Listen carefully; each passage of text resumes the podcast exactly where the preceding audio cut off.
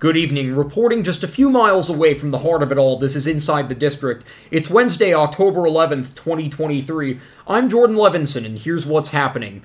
J. Harrison Ghee made their triumphant return tonight to Some Like It Hot at the Shubert Theater.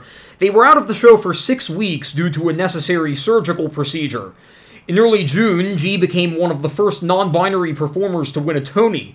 They were nominated in the Best Lead Actor in a Musical category. Ghee is expected to stay with the musical through its previously announced December 30th closing. A national tour and West End production of Some Like It Hot are currently in the works, while its successor at the Shubert has not yet been publicly announced.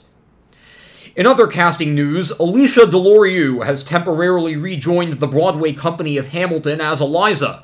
Deslorieux is an original company member who stood by for all three Schuyler sisters before being promoted, promoted to the full time Peggy Schuyler and Maria Reynolds in late 2016. The Eliza predecessor, Stephanie Jae Park, is expected to return to the Broadway company in the new year.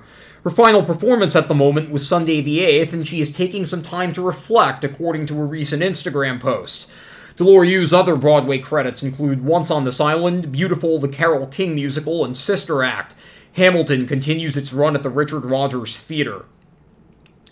And finally, today, Kimberly Akimbo is releasing a vinyl edition of its original Broadway cast recording on January 12th. The 2 LP set, according to Broadway World, features translucent sea blue vinyl, complete lyrics, color photography, and liner notes by Washington Post theater writer Peter Marks. Kimberly Akimbo's composers, Jeanine Tesori and David Lindsay Abaire, won this year's Tony for Best Original Score.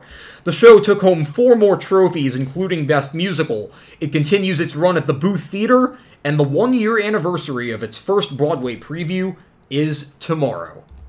And that's Inside the District for tonight. Once again, I'm Jordan Levinson. Lights out.